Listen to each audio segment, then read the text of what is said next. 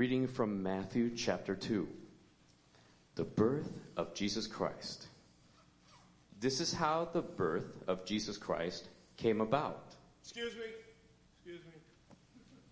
It says here, like, the birth came about like it's true.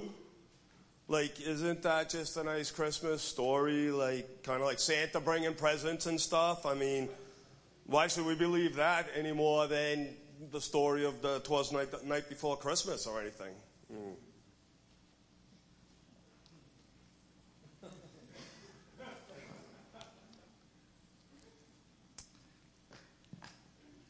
Okay, Google, um, can we really trust this account? No, I don't want to change my password. Lewis, let me jump in for a minute. Dave, thanks for the question, and uh, thanks for bringing your own microphone. Appreciate that. Uh, really was kind. Like of to be you. prepared. That was kind of you. Uh, good question. Good question that other people might also have. Uh, you know, this time of year, when we come to the Christmas story, uh, I think it can sometimes be muddled with other stories that we tell this time of year. It's a time of year where stories are told, where there's a sense of a bit of enchantment, maybe, all the lights and all the things that are going on that I think sometimes I'm with you, Dave, that uh, you, we can get caught up and people can get caught up in thinking uh, that it's just fiction or just a nice story that goes along with just, we might read Twas the Night Before Christmas.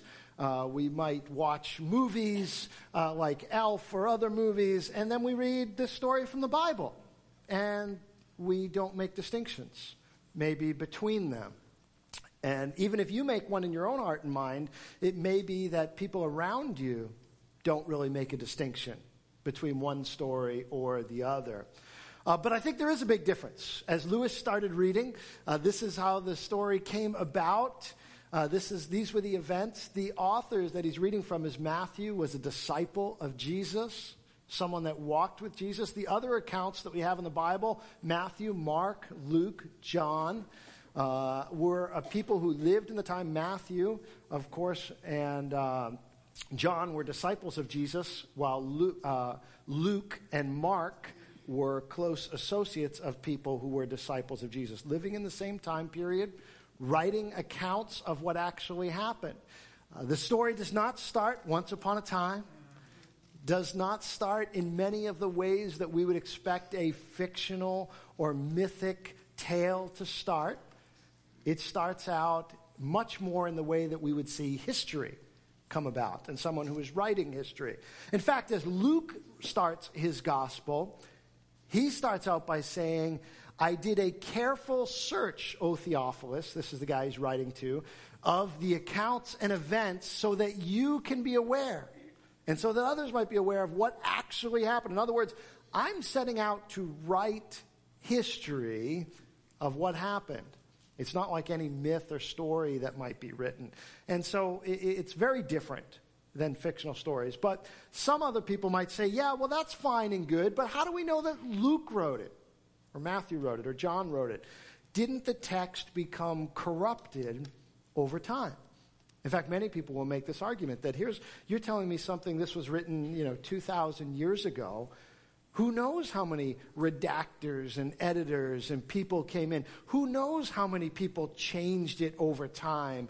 I mean, couldn't it have been changed again and again and again? And who knows if we actually have something that was written by those original followers of Jesus?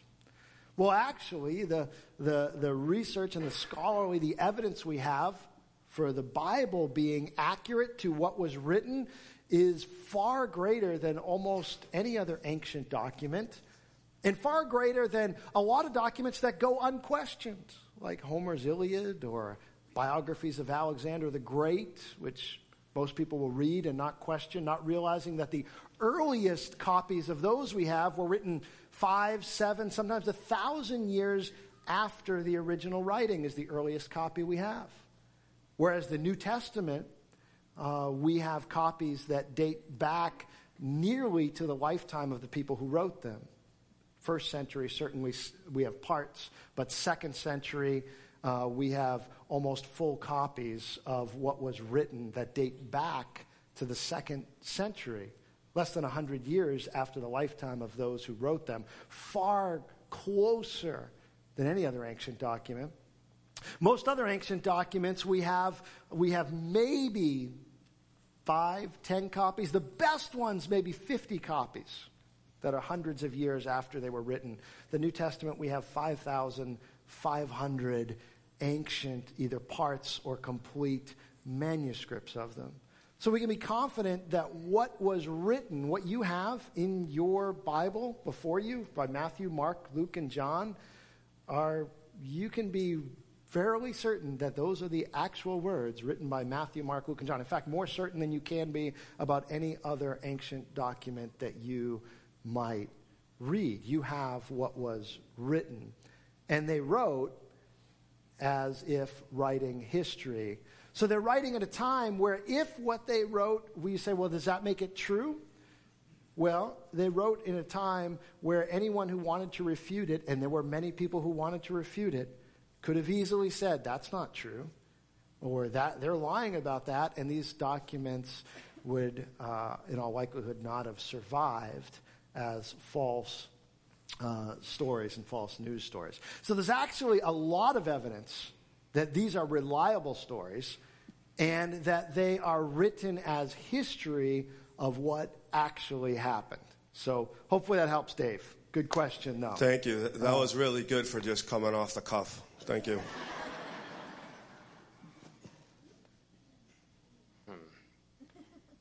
His mother Mary was pledged to be married to Joseph.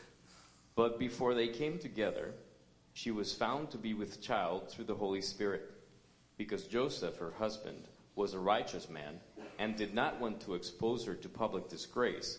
He had in mind to divorce her quietly. But after he had considered this, an angel of the Lord appeared to him in a dream and said, Joseph, son of David, do not be afraid to take Mary home as your wife because what is conceived in her is from the Holy Spirit. She will give birth to a son, and you are to give him the name Jesus, because he will save his people from their sins. All this took place to fulfill what the Lord had said through the prophet. The virgin will be with child and will give birth to a son, and they will call him Emmanuel, which means God with us. When Joseph woke up, he did what the angel of the Lord had commanded him and took Mary home as his wife. But he had no union with her until she gave birth to a son, and he gave him the name Jesus. Wait a second, wait a second here, come on. I'm sorry to interrupt again, but really, a virgin birth, come on. Does that sound a little bit unusual to you at all? Lewis, let me try again. Good question, Dave. Virgin birth, certainly unusual. Uh, a little unusual, right? Not something uh, uh, you or I uh, have experienced, of course, but not even something we've really heard about happening to any of our friends, right? No one's, no one's uh, had that happen to any of your friends or relatives, which uh, actually makes it worth recording because it's something that's pretty remarkable. Uh, it's certainly something that doesn't happen uh, very often. It is improbable, but the question is is it impossible? Uh, there's a, a scholar, uh, William Lane Craig, who uh, is now a great theologian, but before he became a Christian, the virgin birth was actually a big hang up for him. And it was a scientific, genetic hang up for him. Because his question was pro- his problem with the virgin birth is that it is genetically impossible. Mary does not have the makeup within her to give birth to a son. Specifically, she is missing a Y chromosome to be able to give birth to a male child. And he, for years, used this as evidence to say that, well, forget it, there's no way the virgin birth could come about where Mary would birth a male child. And for many years, for William Lane Craig, this was a, this was a big hang up for him uh, until he came to the point where he did become a Christian. And the way that he resolved it in his own mind. In his words, he said, you know, first of all, there are some questions that will go remain unanswered at times. But he said, I came to the point where I had to look at the evidence that pointed to the fact that God, there was a God who had created. It was a God who had created a universe and the world. And he said, once I took the step to say the evidence points to the fact that there is a God who has created and formed and made all of this, then it wasn't that much of a leap to say, then to create a Y chromosome is child's play. And so the question often comes down to not so much did a virgin birth take place, um, but really what is your stance and what is your perspective when it comes to miracles and what is your belief when it comes to God? Because if you approach it from a very naturalistic mindset that says, never can anything outside of the natural take place, and if someone says it takes place, I will never believe it because only the natural and only the way things normally work are how things always work and will always work, well, then you come to something like the virgin birth, and you would say, well, no, that couldn't have taken place because nothing unnatural, supernatural ever takes place. But if you approach it from the perspective of God who created all of this and started it all, would he not then have the ability to intervene at times and suspend at times the rule of nature and do something supernatural? He's outside and has the ability and authority to do that. It's kind of like, uh, as I, you might liken it to maybe a, a, a, school principal who has authority within the school to change things even though the way they normally flow. Maybe you're a student here who has a test tomorrow. Perhaps you have a test in seventh period history tomorrow. But you forgot about it, and you get to school, and all your friends are talking about the seventh period history test, and you are unprepared, and you go, oh no. I totally forgot, and this test is like 50% of our grade, and what am I going to do? And it's going to happen at seventh period tomorrow because you always have history during seventh period on Monday, and tomorrow's Monday, and seventh period is coming, so you will have history, and there will be a test because the teacher said there will be a test. And you're worrying about it all day, and you're anxious about it all day, and then right after the sixth period bell, an announcement comes over the intercom, and it's the principal. And he says, all students are required to report to the auditorium for a seminar during seventh period. And suddenly you let out a great sigh because you will not have your history test like you normally have because the principal of the school has intervened with his authority to change the schedule from what normally happens to something that's out of the ordinary. And you will later tell people about the remarkable day you had and maybe even the miracle that was done because the ordinary was changed and could not if God is outside and able and the creator of all of this could not he at times suspend the laws of nature at times to do things that are supernatural? And when he does would it not be something worth remarking upon? Would it not be something worth recording strictly because and simply because it is so far out of the ordinary. It is so far out of what normally and naturally happens that people would take notice. And so the miracles that Jesus does in his life are to point to the fact that this is someone who is different and who is able, who is different from all that have come before. They point to his divinity.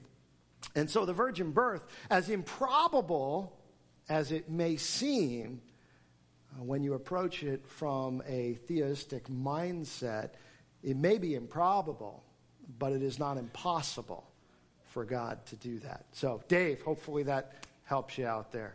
That was great, Pastor Rick. Thanks. I, I don't know why I have all these questions after all of a sudden after coming here 20 years, but it must be a, a busy week. Sorry. Sorry. Go ahead, Lou. Sorry.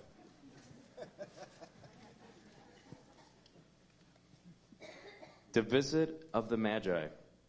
After Jesus was born in Bethlehem in Judea, during the time of King Herod. You know, that's another thing. All these places. You know, the places that the Bible talks about. I mean, uh, you know, they to mention Bethlehem, and you know, it talks about Bethlehem, and you see that cute little nativity with cute little baby Jesus. You know, but why don't they have more evidence? I mean, what's the difference between that place or like Santa's workshop in the North Pole? Why isn't there more stuff written like Athens and Rome, stuff we can read about in the history books? Come on, Luke. Come. Another good question, oh. Dave. Hold on, Lewis. I got this one. Uh, I think that's a, I think that is a good question because I think at times this story again becomes so familiar, and for those of us that live in America, Bethlehem can seem like Neverland or Mars or just Disneyland, like like some fictional place that you know we have no idea what it is, where it is. It doesn't feel real. You know, you drive by the common and you see a little nativity scene there, and oh, we sing, Oh, little town of Bethlehem, right? I mean, we never sing like, Oh, little town of Burlington. I mean, so it can feel like a place that maybe doesn't even exist in reality. Um, and actually, if you were going to write a mythic and a fictional story or something that you wanted people to believe but didn't want them to verify, you probably wouldn't want to use places that actually exist. Or if you did use a place that actually existed, you'd want to use one that is so obscure that people wouldn't really go and check it out and find out if what you're saying is true.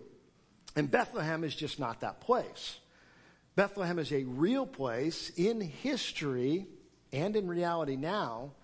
And not only that, even though it's not as a big metropolis like Jerusalem would have been in this area of the world, it's not insignificant at all. In fact, it's a very significant city in Israel and in Jewish history. Uh, it's the city where uh, Jacob, when he was traveling through, one of the first times it became famous, when Jacob whose name was later changed to Israel, that the nation got its name from, he was traveling with his family through this area when his wife Rachel got ready to give birth. And in the midst of giving birth to her son, she actually died. And she and so Jacob buried her in a tomb in Bethlehem. And for hundreds and thousands of years after that, Bethlehem became a pilgrimage site for Jewish people to go to the tomb of Rachel. In fact, today, if you go to uh, Israel and look and go, you can go to the tomb of Rachel in Bethlehem. Very real place. But it was also famous because if you've read the book of Ruth in the Bible, when Ruth and Naomi came back to Israel after the famine, they came to Bethlehem. All it's it's absolutely throughout the history books, but most famous, the most famous uh, aspect of Bethlehem is the fact that the greatest king of all Israel, King David, actually came from Bethlehem. So if you were going to make up a story, you wouldn't choose Bethlehem because even though it wasn't huge and it wasn't big, it was definitely significant and people knew Bethlehem and people could go to Bethlehem and people could say, hey, did this really happen here? People could talk to other people that lived in Bethlehem. I've been in 2013, I had the chance to go over to Israel, had the chance to stay in Bethlehem for a few nights, uh, walk down from my hotel to the Church of the Nativity. And what's interesting about the Church of the Nativity is it's one of the few holy sites, historical sites, that quite probably actually is in the right place. When, if you've never been over to Israel, what may be disappointing to you is that most of the sites you go to are pretty much a good guess at what happened where. Uh, a lot of that got lost in history. And the truth is also that this can be somewhat disappointing. People walk and they say, Oh, I'm walking where Jesus walked. Well, probably you're walking about 20 feet above where Jesus walked because they built upon cities and things like that. There are a couple places where the old city is still preserved, and you can kind of see that. But the Church of the Nativity is one of the few places where it was marked very early and it was preserved throughout history, the place where they believe the stable was or the cave was where Jesus was born.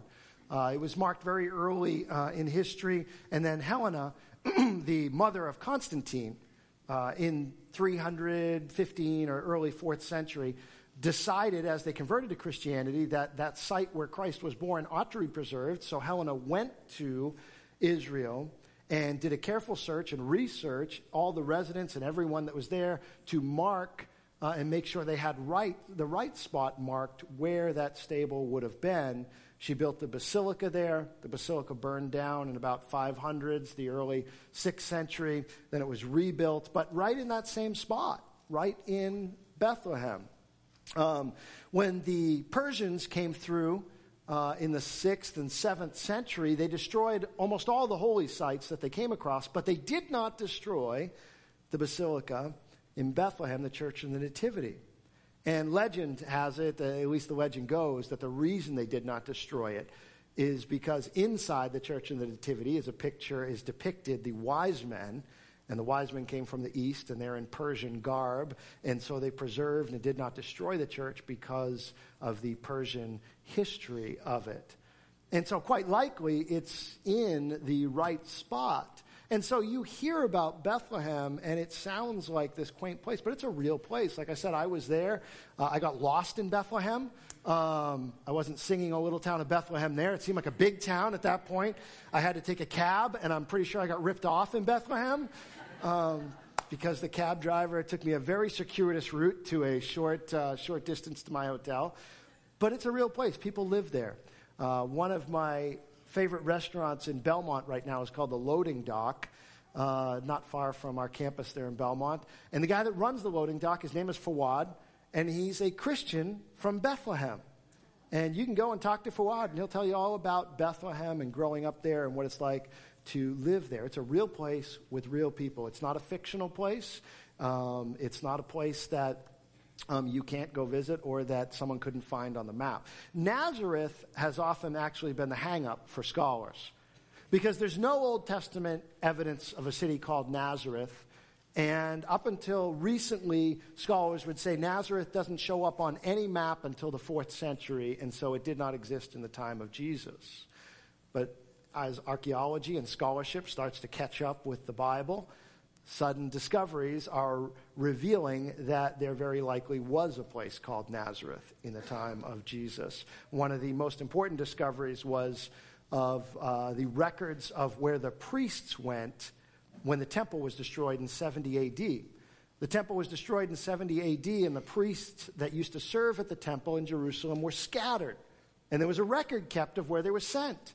There are 24 records that were discovered of where these priests were sent, and one of them was sent to a small city, small town called Nazareth. Uh, very small, probably about 60 acres, about four or 500 people, not a big place. Um, but more and more evidence is being unearthed as well, archaeological evidence that actually Nazareth did exist.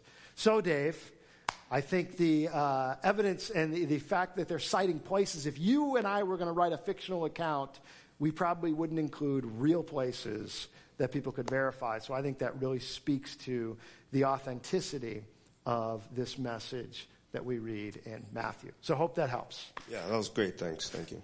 Oh, uh, can I can I go on? Oh yeah, Lou, you're doing a great job. Okay. Go on, continue. Okay, we're we're, we uh, yeah. Okay, good. Uh, the visit of the Magi. After Jesus was born in Bethlehem in Judea, during the time of King Herod, Magi from the east came to Jerusalem and asked, Where is the one who has been born King of the Jews? We saw his star in the east and have come to worship him. When King Herod heard this, he was disturbed, and all Jerusalem with him. When he had called together all the people's chief priests, and teachers of the law, he asked them where the Christ was to be born. In Bethlehem in Judea, they replied, for this is what the prophet has written.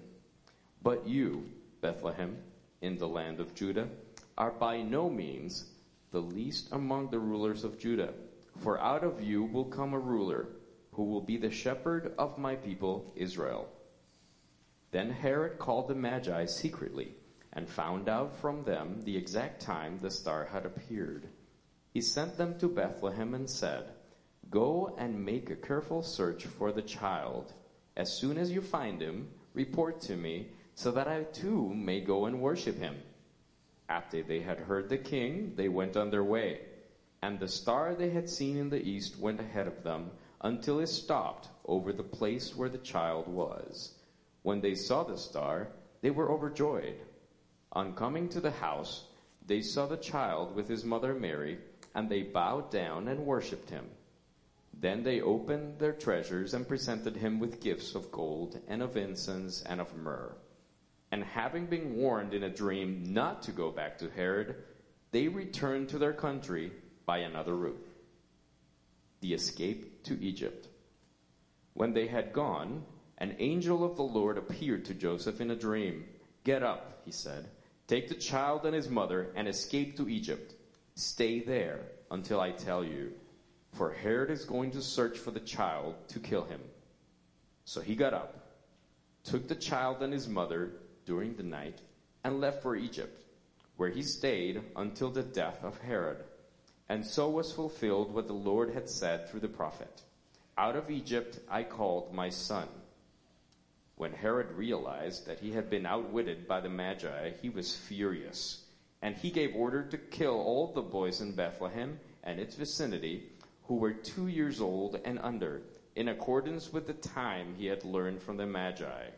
Um, you know, well, it's just that, I mean, come on, that was a terrible thing if that really happened. What is it now? Well, he, he killed all those babies. Like, we have it here in the Bible, but we don't read about that in the history books or anything, so why is it only in the Bible? You know, Dave, I thought someone would ask this question. Uh, it's, it's a question that is sometimes raised. It is the only place we have evidence of what people call the murder of the innocents, of this order to kill children, that Herod gives to kill all the boys under two in Bethlehem. He gives that order because it's likely that the Magi or the uh, wise men from um, the East arrived probably a couple years after Jesus was born. He's probably a toddler at this point, um, walking around uh, at least. And so he gives orders to kill all the. Uh, so those nativity scenes aren't exactly accurate, where they put the shepherds and the wise men there, but it looks nice. Uh, so we put them there. Uh, but the uh, but it is a question that's sometimes raised. Why haven't? Why don't you hear about this elsewhere? I mean, in our day and age, you hear about all kinds of news. You hear about news that isn't news. Um, there's all kinds of stories in the real news about fake news this week. And some of the real news you hear, I think sometimes isn't even real news. Like sometimes I'll turn on the TV and you, uh, you know, I'll listen to the news in the morning and it'll be a story about someone who almost got hit by a car but didn't really get hit by a car a few towns over overnight and they didn't get hurt and no charges were filed but for some reason we felt the need to share that story. And I'm thinking so there's no story here. And I'll never get that 30 seconds of my life back. But it's shared as news and you hear about all kinds of things so of course if there's a genocide of innocent children under two years old in a city, we think we'd hear about it, but maybe not. Here's why. Let's think about the time that this took place in. One, the place, and two, the person. Where it took place was this town of Bethlehem. And where the song is right and accurate, it is a little town. Probably not real big. Um, probably about 450, 500 people in a. Um, uh, normally as Bethlehem was. Now, of course, when Mary and Joseph went there, it was the time of the census, and so you had all kinds of people flooding back to their uh, place of origin, and so the inn was full. Um, because uh, because you had all the people that aren't normally there. But when you look at the normal population of Bethlehem, probably 450, 500 people. So when you take that and you think, okay, how many of them were uh, adults of uh, you know childbearing age? uh, that were there. Take out the kids, take out the older adults, take out the younger ones, and then you say, okay, of those that are childbearing age, how many might have children under two years old? It really narrows it down to probably, uh, many people believe, maybe 10 to 12 kids. Significant? Of course. You, you, don't, you don't make light of any of, you know, death, unnecessary death of innocent people and innocent children, but not hundreds certainly not thousands, um, probably 10, 12 kids. And certainly in our day and age, that may be a significant thing. But then we also have to look at who we're dealing with. We're dealing with someone named Herod the Great, who was not great because he was a great man, like you want to invite him to your party. Just the opposite. He was called Herod the Great because he had these great building programs, but he was also quite a tyrant.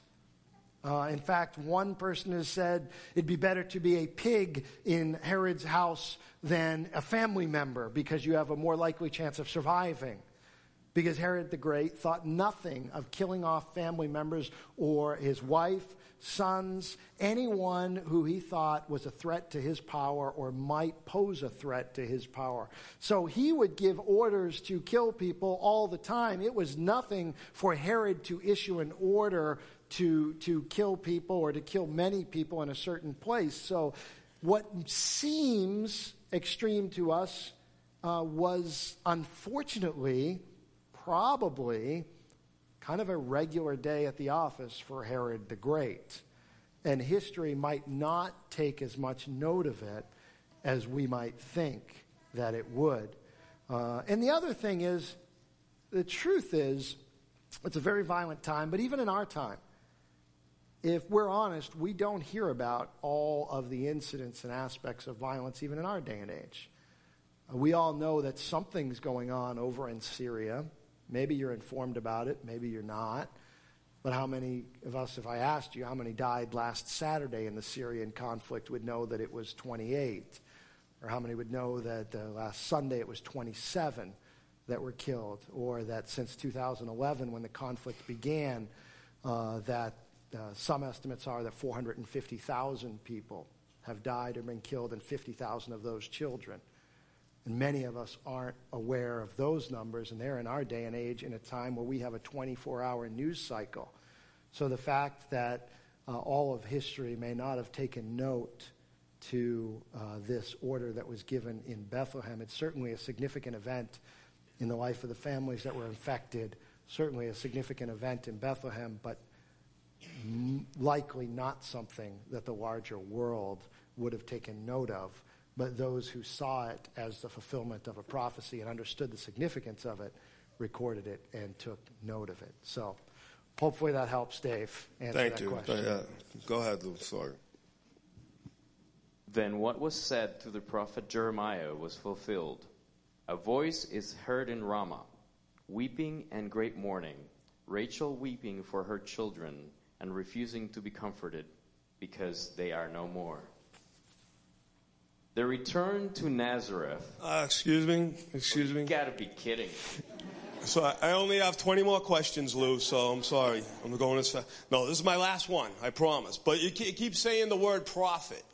So how do we know that you know this was really fulfilled ahead of time, and it, wasn't that they wrote all the stories after Jesus came to make them kind of fit the mold, or maybe Jesus just chose to fulfill this on his own. Uh, how he manipulate the place that he was born? Yeah, I don't know. You never know. Pastor? Another question I thought someone might ask, Lewis, um, and I thought this might be your last question, Dave. Uh, question about prophecies, uh, the prophecies that Jesus fulfilled. When you look at the Old Testament, uh, the, the Old Covenant that came previous, the Jewish scriptures that came previous to Jesus' life, there were some 300 or so prophecies about the Messiah. Uh, 300 or so prophecies. Uh, that number I say or so because some will say, okay, this was, this wasn't. There's some, there's some bit of arguing on which ones might particularly point to the Messiah and which ones might be in a little bit of dispute. But there's hundreds. And Jesus fulfilled them all in his life. And uh, some people will say, well, you know, maybe it was just a coincidence that that happened. But coincidence, uh, you know, mathematicians would disagree with that. And non Christian mathematicians would disagree with that. Uh, some mathematicians that have done the odds on this have looked at one particular one, looked at the odds and said, what are the odds that someone would fulfill eight prophecies that were given before they were born, that a person might fulfill just eight prophecies about their life? They put the odds at one in a hundred million billion uh, one particular statistician put the odds at that they would fulfill eight prophecies in their life. And the visual depiction of that was a 100 million billion silver dollars uh, would cover the state of Texas two feet deep in silver dollars. And the odds are that you would mark one of those silver dollars and then uh, tell a blind person to go in and pick one and that they would pick the one that you marked. In the state of Texas, with an ocean of silver dollars two feet deep, the odds are quite remarkable, almost impossible that that would happen. That's just eight. Another mathematician, statistician, did, uh, did it based on 48 prophecies. What would be the odds that a person would fulfill 48 prophecies within their life? Still a significant amount, but still far less than the number that we see fulfilled in the life of Jesus. Uh, he put the number at the odds being one in a trillion, trillion, trillion, trillion, trillion, trillion, trillion, trillion, trillion, trillion, trillion, trillion, trillion to the 12th power is what he put the odds at of fulfilling 48 prophecies in a single person's life. It is, to say the least, unlikely that that would happen. So it's not coincidence that it happened. But others might say, well, what about maybe, maybe uh, the authors just wrote later and just wrote the events that so that they fit the prophecies that were given? Well, that goes back to the first question that Dave asked about the manuscripts and when they were written. And if they were written as close to Jesus' life as we have evidence that they were, they would very easily be refuted as legitimate prophecies fulfilled by people who had a lot to gain by actually refuting them. Uh, because the religious leaders would have very quickly said, No, we didn't pay Judas 30 pieces of silver. We paid him 10, so that wasn't a fulfillment of that Old Testament prophecy. Or the centurion and the Romans could say, no, we did actually break the bones of Jesus when he was on the cross, so that prophecy that said none of his bones would be broken, that's not fulfilled in his life. But they weren't disputed. There's no evidence or record of any of these prophecies being disputed by people in his own life that would uh, certainly benefit if this wasn't. In fact, we see just the opposite. We see people who are writing who would say, well, even though this has taken place, they still choose not to believe or not to follow. Um, so it's not uh, likely that the authors manipulated the text after. And as to the question about whether Jesus himself manipulated his life to fulfill prophecies, well, maybe there's a couple you can look at and say, well, he went here because the prophecy said the prophet should come from there. But so many of those he would have absolutely no control over.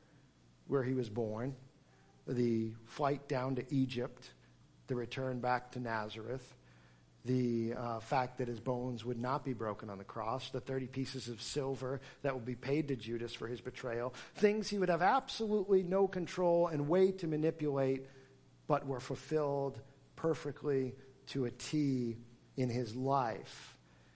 It's highly unlikely it would be uh, coincidence. He couldn't manipulate it. The authors didn't write far enough afterwards for myth and legend to come about. So the more likely and more reasonable conclusion is that he fulfilled all of these prophecies that were given about him. And I think prophecy is far from being something that would uh, detract from us following Jesus, really give confidence to following Jesus. So, Lewis.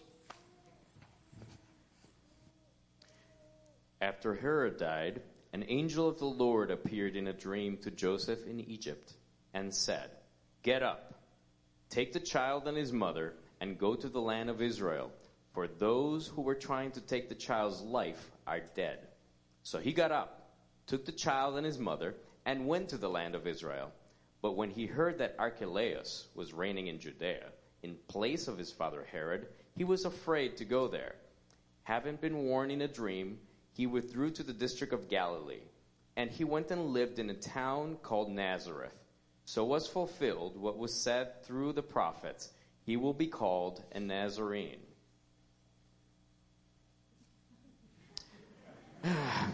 this is the word of the Lord.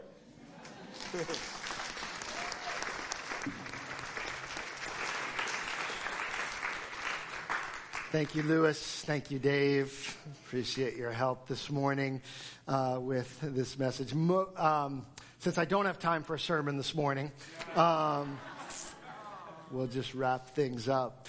Uh, much of what you just heard came from this little book called A Case for Christmas by Lee Strobel. You'll receive a copy on your way out this morning uh, so that you can read it uh, and perhaps share it with someone else at Christmas time. Um, Lee Strobel, if you don't know who Lee Strobel was, he is a Yale educated lawyer who became the uh, legal editor of the Chicago Tribune's legal section as a non Christian, a non believer. And at one point, he set out to disprove the claims of Christianity and to disprove the resurrection. Uh, he thought it would be simple. On that journey and on that route, along that way, he became a believer and follower of Jesus Christ because the evidence just pointed so strongly to the fact that it was true. Strobel just closes out part of uh, this book. He writes on page 98, he says it this way After spending nearly two years investigating the identity of the Christmas child, I was ready to reach a verdict. For me, the evidence was clear and compelling. Yes, Christmas is a holiday overlaid with all sorts of fanciful beliefs, from flying reindeer to Santa Claus sliding down chimneys. But I became convinced that if you drill down to its core, Christmas is based on a historical reality the incarnation. God becoming man, spirit taking on flesh, the infinite entering the finite, the eternal becoming time bound. It's a mystery backed up by facts, and now I believed were simply too strong to ignore. I'm going to ask our music ministry to return as we close out our service. Here's the, here's the point this morning. Maybe you're convinced. Maybe you came in here thinking it's a fictional story. Maybe you came in here not sure of it. Um, and maybe this morning's time together move the needle for you a little bit, one way towards understanding that this is a true historical account or maybe even stronger, you come in and you hear these things, and maybe some of your doubts and questions were answered because God knew you were going to walk in here this morning with those doubts and questions, and He perhaps directed me and my words in such a way that would answer a question that you've walked in here with or long had that He answered for you this morning. And maybe you're convinced, okay, it is a historical account, but here's the point it's not enough to believe that something is true or that historically happened. It's not enough just to believe something happened in history and to say it's true. The real question is what are you going to do with that knowledge? It's kind of like if uh, I knew everything about my wife and I knew that she was the perfect woman for me, and I knew that she, we would be great together, and that we would have a great marriage to come, and I believed all of that, but I just left it at that, and just said, "All right, well, have a nice day." If you don't act on the knowledge, all it is is knowledge that you have, but it doesn't change your life. The Christmas story is not only a historical reality it is something that God offers to you to not only believe as true, but to follow and to give your life to and to change your life forever. It's not enough just to believe something's true. It's what are you going to do with it? So if you sit here this morning and you say, Yeah, I believe that. I believe God sent his son and believe the virgin birth, it's all possible, and, and I believe God probably did that, and, and I believe all of it happened. What have you done with that knowledge? Have you taken God up on his offer of faith in his son Jesus Christ, the forgiveness he offers to you, and the life that he offers to you when you put your faith in him? Because if you really believe it's true, then you have to believe everything else Jesus said. And he said, if you'll follow me, then I will give you life, and I will give you life abundantly. If you'll follow me and you seek first my kingdom, if you seek first what I offer, and all these other things you're worried about, will be taken care of in Him. If you really believe it, question is will you put your faith and trust in Him enough to put your life in His hands? Let's pray. Father, we come before you this morning. And in a room like this with this many people, Lord, we recognize, and I recognize that there are many people at very different places in their journey. Some are like Lee Strobel was, just exploring, just trying to disprove it so that they don't have to believe it. Trying to find a, a way to, to say that it's not true so that they can be off the hook because they know if it is true, that they'd have to do something about it. Lord, I pray that you would speak to each and every one of us where we're at today. Lord, and if, Lord, we've come to a place where we recognize that the facts of the story are historically accurate, then, Lord, help us to take action in our own lives upon that. And if you're here this morning and that's where you are, and you recognize that the Christmas story is not just a story, but a historical fact, but you haven't done anything about it.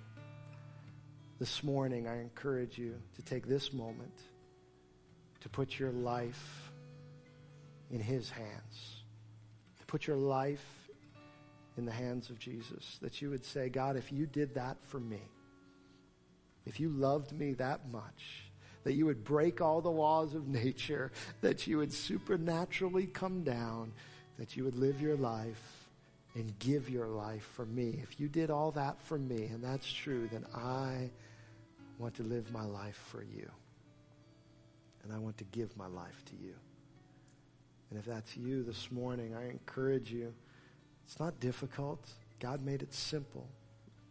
That you in your own space and in your own heart would tell him that you want to follow him. That you'd ask him to be your Lord and to lead you to guide you in your life and that you would commit to listening to him and to following his voice. That you would just do that in your own space right there. And we want to help you follow him. And if that's where you're at this morning, then you can um, you can come to the connection booth right out in the hallway after the service, and we'd like to give you a little bag of books that'll help you on your journey.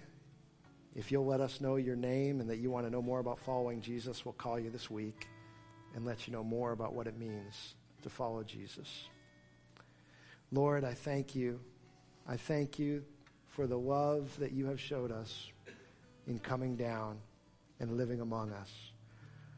Lord, I pray for those this morning who are, Lord, at that place where they are making a decision to follow you and to put their life in your hands, that this morning would be the day that you would give them the courage to do that. This morning would be the day that you would give them the courage to take their hands off the wheel and to put you in control of their life. And that as they do that, that you would be faithful to your word, that you would come into their life, that you would live within them guide them and lead them into this full and abundant life, Lord. God, we thank you. I thank you that the incarnation is grounded not only in our hearts, not only in Scripture, but in history. That you broke into history, split time in half, that you broke into history and changed the world. But I thank you for changing my life and everyone's life in here who puts their faith and trust in you. We pray it in Jesus' name. Amen.